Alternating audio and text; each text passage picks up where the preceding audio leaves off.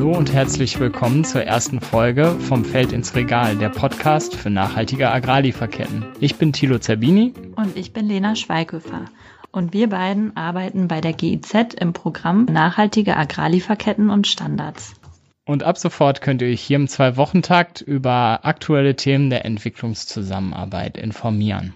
Rund um das Thema nachhaltige Agrarlieferketten werden wir uns mit sozialen und ökologischen Herausforderungen beschäftigen. Wir werden Aspekte wie Geschlechterungleichheit und Digitalisierung beleuchten und uns Fragen stellen, zum Beispiel über den Zusammenhang von Populismus und nachhaltiger Umweltpolitik.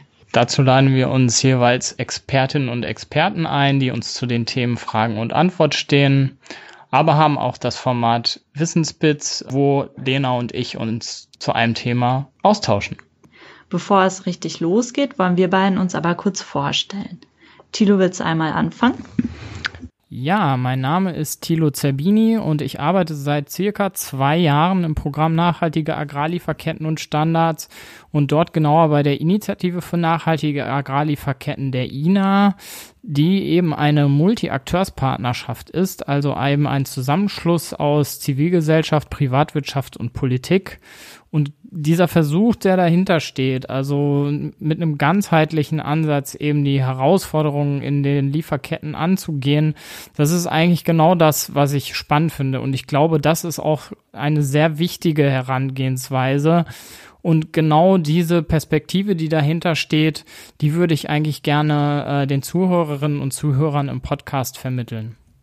Wie schon gesagt, mein Name ist Lena Schweighöfer und in meinem Studium bin ich eigentlich zum, zuerst mit dem Thema Entwicklungszusammenarbeit in Berührung gekommen. Ich habe auch während verschiedener Reisen Kontakte zu NGOs gehabt und konnte dort Einblicke über die Arbeit vor Ort bekommen. Besonders interessant finde ich das Spannungsfeld zwischen wirtschaftlichen Interessen und den Bedürfnissen von Kleinbäuerinnen und Kleinbauern in ökonomisch schwachen Regionen, das heißt in Ländern, äh, in denen die von uns viel genutzten Rohstoffe produziert werden. Ja, wir haben ja schon gesagt, wir wollten über das Thema Digitalisierung in der Landwirtschaft sprechen. Und aus diesem Grund begrüßen wir äh, Lars Kahner, der bei uns im Programm das Thema Digitalisierung betreut. Äh, und es wird insbesondere um Digitalisierung in der Landwirtschaft gehen. Gemeinsam werden wir oder wollen wir über Chancen, Herausforderungen und Zukunftspotenziale von Digitalisierung in der Landwirtschaft sprechen. Lars, herzlich willkommen. Hallo, vielen Dank für die Einladung. Ich freue mich, dass ich heute hier sein kann. Ja, Lars. Digitalisierung ist natürlich ein sehr spannendes und aktuelles Thema und deswegen müssen wir uns natürlich auch darüber heute unterhalten.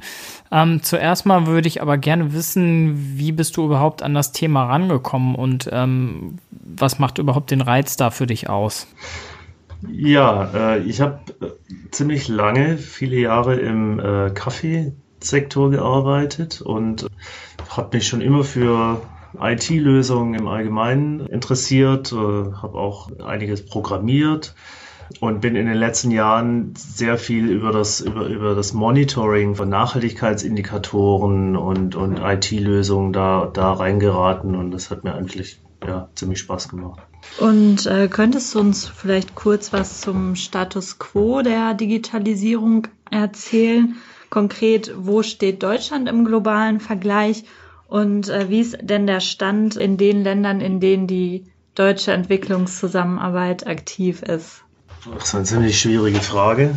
Weil ich würde mal so sagen, es gibt auf der einen Seite sehr, sehr viele und, und immer mehr Digitalisierungslösungen, die immer entwickelt werden. Es gibt ganz viele Apps und ja, sonstige Lösungen, die oftmals auch das Gleiche machen. Ich glaube, wir haben momentan wahrscheinlich nicht unbedingt einen Mangel an, an, an Lösungen jeglicher Art.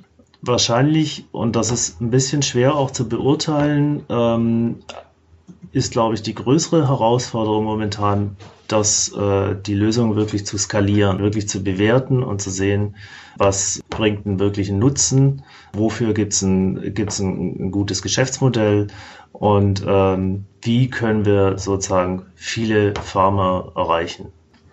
Und was würdest du sagen, äh, wer da, wären da die richtigen ersten Schritte, sage ich mal? Also, ich meine, es ist ja dann unheimlich schwierig, aus diesem Boost der Lösungen, die richtigen, die richtigen zu finden? Wie geht man da vor? Ja, also ich meine, es gibt, es gibt viele Lösungen, es gibt viele proprietäre Lösungen, es gibt natürlich auch viel, was im Privatsektor selber entwickelt worden ist.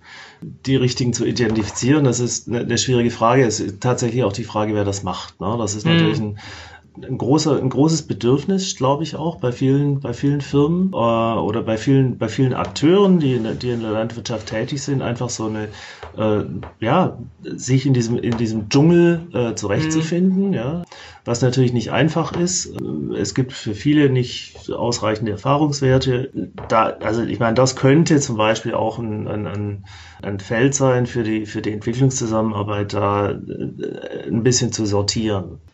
Generell macht es natürlich Sinn, sich bei der Entwicklung von digitalen Lösungen an den äh, Principles for Digital Development äh, oder auch kurz den Digital Principles zu orientieren. Da geht es um Fragestellungen zum Beispiel wie skalierbar ist mein Produkt ähm, oder werden auch die Endnutzer in die Entwicklung mit einbezogen. Uh, Reuse and Improve ist auch ein, ein uh, Principle. Da geht es eben genau darum, uh, das Rad nicht neu zu erfinden, sondern erstmal zu schauen, was gibt es schon. Und darüber hinaus Datenschutz, wird, werden Datenschutzrichtlinien berücksichtigt ähm, oder auch ähm, werden offene Daten genutzt, Use Open Data, das heißt zum einen offene Daten nutzen, sofern sie vorhanden sind oder, äh, wenn relevant, können auch durch das Projekt offene Daten oder Open Data generiert werden. GEZ hat die Digital Principles unterzeichnet und sie dienen für alle Vorhaben und alle Digitalisierungsprojekte als Leitlinie. Wir haben jetzt oder du hast jetzt viel über digitale Lösungen gesprochen. Es wäre vielleicht für unsere Zuhörerinnen und Zuhörer ganz spannend, ähm, anhand eines praktischen Beispiels mal zu erfahren, wie so eine Lösung aussieht. Und wenn du aus dem Kaffeebereich kommst, vielleicht gibt's da ja irgendein Projekt oder irgendeine digitale Lösung. Es gibt natürlich also jetzt mal generell sehr, sehr viele, sehr viele Anwendungsbereiche, äh, wie die Digitalisierung in der Landwirtschaft eingesetzt werden kann. Ne? Das fängt, fängt an von, was weiß ich, auf, auf Farmebene einfach ein, ein, ein Datenmanagement zu haben. Man kann Rückverfolgbarkeit unterstützen. Ähm, man kann sozusagen auf übergeordneter Ebene äh, über Fernerkundungsdaten ziemlich viel monitoren und auch äh, Anwendungen dran verknüpfen. Äh, man kann Marktanbindungen herstellen. Durch, wie würde die digitale Lösung dazu letztendlich dann aussehen? Also ist das einfach eine App oder einfach mal, um das konkret zu machen? Ja, ich meine, ich meine, Digitalisierung, wir können ja eigentlich mal anfangen, wir kennen es ja aus dem täglichen Leben. Ja? Mhm. Wir arbeiten alle mit Online-Bank, also ja, mit Online-Banking, das gab es vor einigen Jahren oder vielleicht Jahrzehnten auch noch nicht. Da ging mhm. man zur Bank und hat irgendwie ein Formular ausgefüllt. Wir, wir, wir kaufen sehr viel online, das gab es vor ein paar Jahren auch oder für, vor einigen Jahren auch noch nicht. Und ich meine, Marktanbindung, es gibt sehr viele, äh, zum Beispiel, das fängt natürlich dann auch immer vom agrarischen Rohstoff an, ab. Ähm, es gibt äh, Online-Marktplätze, die einfach äh, Käufer mit, mit Anbietern äh, verknüpfen. Das ist ein großes, äh, ein großer Bedarf äh, auf jeden Fall da, weil es oftmals äh, Käufern, Käufer sind tatsächlich auf der Suche äh, nach, nach, nach Anbietern und umgekehrt äh, fehlt vielen Anbietern der Marktzugang. Also da ist da gibt es eine Vielzahl unterschiedlicher Lösungen, da gibt es da gibt's viele kommerzielle Lösungen, da gibt es auch äh, sozusagen mehr oder weniger freie nutzbare Lösungen für unterschiedliche agrarische Rohstoffe. Also die Palette ist auch da vielfältig, ne? also der Einsatzmöglichkeiten.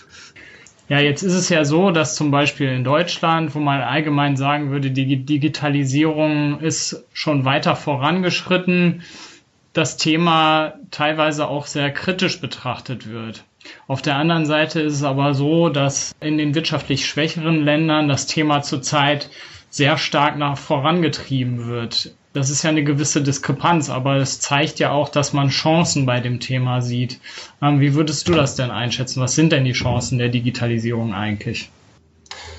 Also ich glaube, Digitalisierung oder, oder, oder digitales Datenmanagement ist einfach eine Tatsache. Das ist eine Entwicklung, die können wir nicht, na, die können wir nicht stoppen, die können wir nicht zurückschrauben. Ich glaube, es es hat insgesamt ein großes Potenzial, was im weitesten Sinne natürlich Effizienzsteigerungen betrifft. Man kann äh, Datenmonitoring machen, äh, man kann die Daten analysieren und da, daraus Schlüsse ziehen für, für, für Betriebsentscheidungen.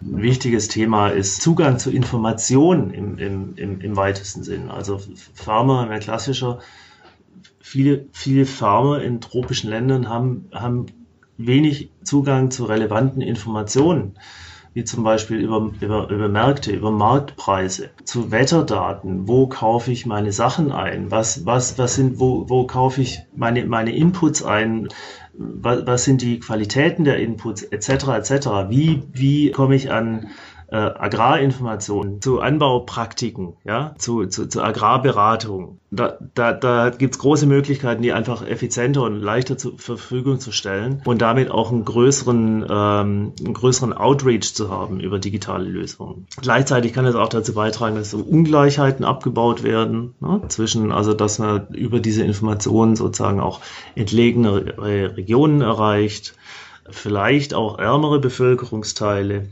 und so weiter. Und das Gleiche, ich meine, Kehrseite der Medaille, natürlich ist das ein, das ist ein großer Markt. Ne? Und es gibt, äh, er sagt auch Daten, Data is the new oil. Manche sagen, widersprechen dem. Viele sagen, Daten ist Infrastruktur, aber Daten sind, Daten sind wichtig.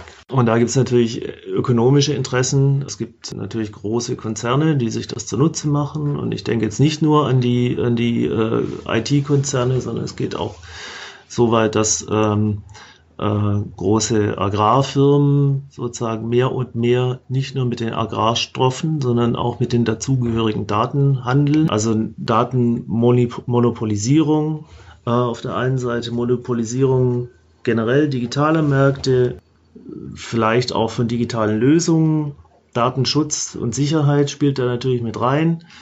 Ähm, was ist verfügbar? Wem gehören die Daten? Und gleichzeitig ist es natürlich auch so, also wir haben auf der einen Seite die Chance, dass wir Ungleichheiten verringern, aber auf der anderen Seite haben wir die Kehrseite der Medaille ist, dass wir, dass die Ungleichheiten auch vertieft werden können, eben dadurch, dass es durchaus natürlich Regionen gibt, da gibt's äh, keine Elektrizität, da gibt's kein, da ist die digitale Hardware nicht vorhanden, es gibt keine, es gibt keine Internetanbindung, da haben wir natürlich das Risiko, dass da Bevölkerungsteile oder die vielleicht sowieso marginalisierten Bevölkerungsgruppen stärker ausgegrenzt werden. Das ist ein ganz spannender Punkt und da kann ich schon direkt auf die nächste Folge verweisen in der Thilo und ich ein bisschen über den Mobile Internet Gender Gap sprechen werden. Da geht es nämlich genau darum, wie Digitalisierung auch Ungleichheiten verstärken kann. Vielleicht, äh, Lars, zum Schluss noch eine Frage, nachdem wir jetzt viel Informatives und Spannendes gehört haben. Äh, gibt es denn ein, ja, ein Herzensprojekt äh, von dir, beziehungsweise ein Projekt, das du aktuell für sehr vielversprechend hältst? Ja, das Herzensprojekt sind natürlich immer die eigenen Projekte und wir arbeiten momentan an einem, an einem äh, relativ umfassenden Ansatz. Da geht es um die Etablierung einer nachhaltigen Anbauregion in Äthiopien. Wir haben dort Bauern, die im Wald Wildkaffee pflücken und versuchen, das Marktpotenzial zu erhöhen. Das heißt, wir arbeiten auf der einen Seite daran, dass der Kaffee rückverfolgbar ist. Der lässt sich dann differenziert vermarkten.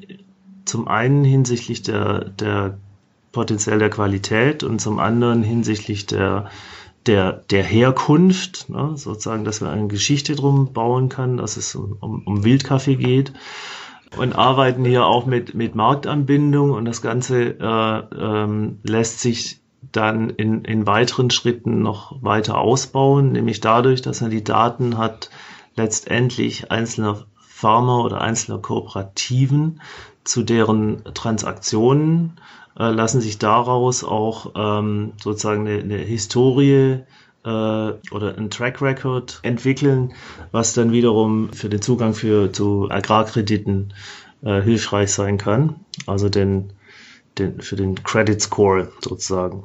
Gleichzeitig, es geht um, um äh, darum, auch zu sehen, inwieweit sind Farmer in der Lage, dadurch ihr Einkommen zu erhöhen und auf der anderen Seite auch zu schauen, ob Entwaldung wirklich vermieden wird. Und dann setzen wir dann natürlich auch entsprechende digitale Tools ein. Das heißt, man kann dann über Satellitenbilder monitoren, in, inwieweit die, der, keine Entwaldung stattfindet. Gleichzeitig auch sehen über, ähm, über eine Blockchain-basierte Rückverfolgbarkeit wird dann auch festgehalten, was jeweils die Preise sind, die die Farmer erhalten. Ja, vielen Dank, Lars. Ähm, das war wirklich ein spannender Einblick auch in das Projekt. Ich glaube, wir könnten uns da noch viel länger drüber unterhalten. Allerdings sind wir jetzt leider auch schon am Ende der ersten Folge angekommen. Ähm, in der nächsten Folge wird es dann um die Mobile Gender Gap gehen. Die wird in zwei Wochen online gehen und dann freuen wir uns, wenn ihr wieder einschaltet. einschaltet. Bis dahin. Haben wir jetzt nicht irgendwas Wichtiges noch vergessen?